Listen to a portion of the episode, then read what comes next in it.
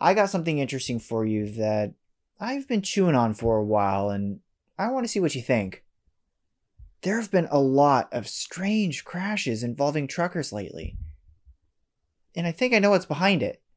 Proof? well, there isn't proof per se, but, well, let me tell you a story and you can make up your own mind. I have three tales to tickle your ears. They might seem like separate stories, but I believe there's an insidious plot behind them that just might piece them together. I know we've been cooped up the last couple of years with the pandemic and everything, but sometimes investigating a story takes a leap down the rabbit hole. The first story was back in January, here in Pennsylvania, when a truck carrying 100 monkeys crashed in the frigid winter weather that was on its way to a research lab. State police searched for hours for three monkeys that escaped from their crates. And after they were found, they were humanely euthanized, according to the CDC at least. But why? And what about all the other monkeys? What was planned for them? There are a lot of questions that remained after the crash.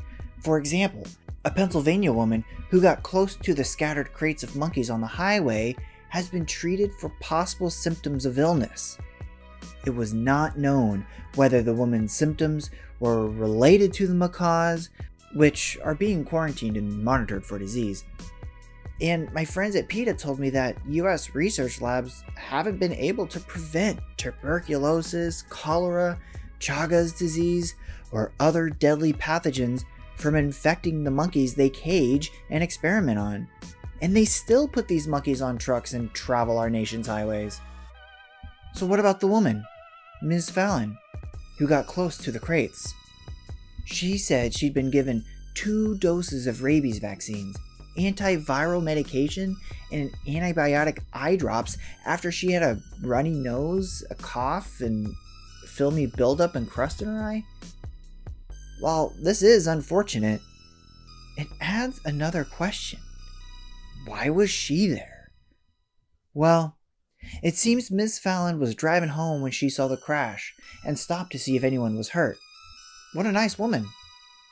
Told by a bystander that cats might be inside, she stuck her finger in one of the crates and saw brown fur. While the animal made a weird noise, she put her face closer to get a better look.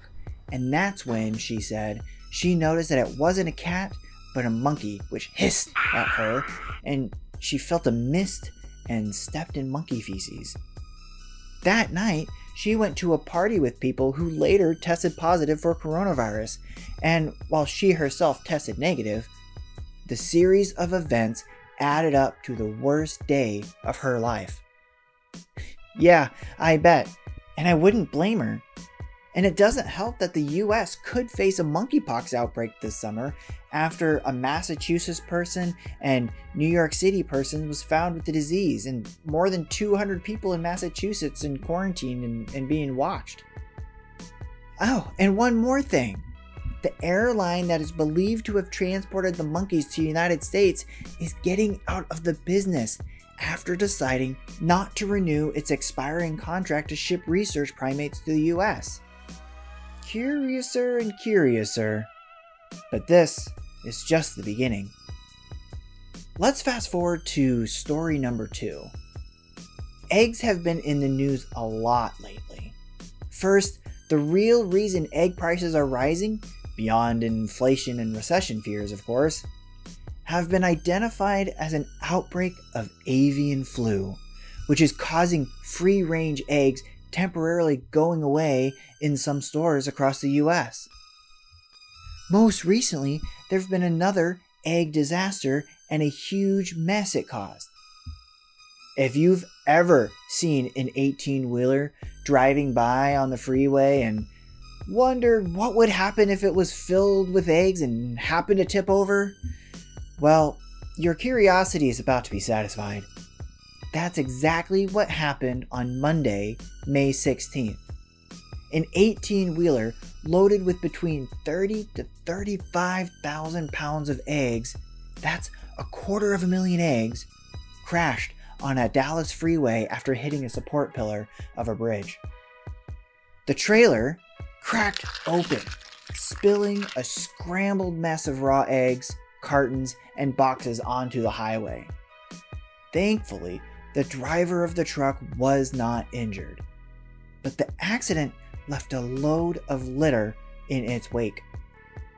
While this is a separate story from the avian flu outbreak in the US, I wouldn't be an investigative reporter if I didn't mention that as of April 20th, a week before the egg crash, there have been more than 203 detections in commercial flocks across 25 states in just two months, surpassing the previous worst avian flu outbreak in 2015, and it's nearing the worst ever, with over 37 million birds being depopulated. Yeah, they've killed them. Now, while the CDC says that the avian flu detections do not present an immediate public health concern, many chicken, turkey, and duck farmers are encouraging their staff to use proper PPE. But why? Well, it's because when certain strains of avian flu do manage to infect humans, it can be deadly from 2003 to 2021, a little more than half of 863 people who contracted an earlier strain of H5N1 died. And is this the last we hear of the avian flu or eggpocalypse crash in Texas? I think not. So, monkeypox, avian bird flu? This does not look good. But there's one more story to discuss and this one involves what hot dogs are made from.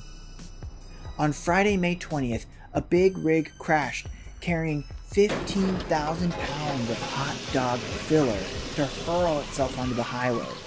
You think that sounds disgusting? Go check out the pictures online. The truck driver was traveling westbound on I 70 when he lost control and crashed off the right side of the interstate, hitting several trees before coming to a stop. Luckily, the driver and the passenger suffered only minor injuries and were treated at the scene.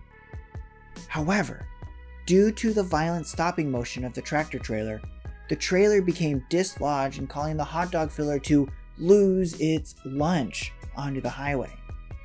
A post crash inspection revealed that the truck experienced brake malfunctions prior to the crash, with multiple brakes on the vehicle completely inoperable, resulting in a total loss of stopping power.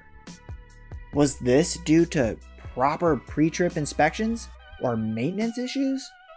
Or is this just a cover up? In further investigative reporting, I uncovered two giant food chains that have spent millions of dollars trying to cover up these stories.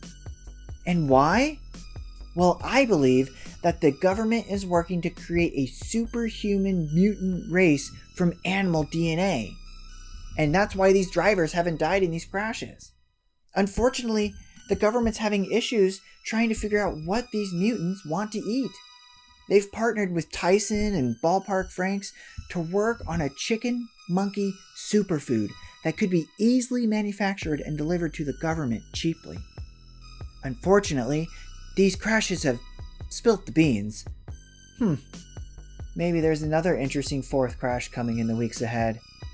But hey, don't take my word for it. I gave you the data. Decide for yourself what you think it means. To quote a quality superhero movie, Coincidence? I think not. Have a good night.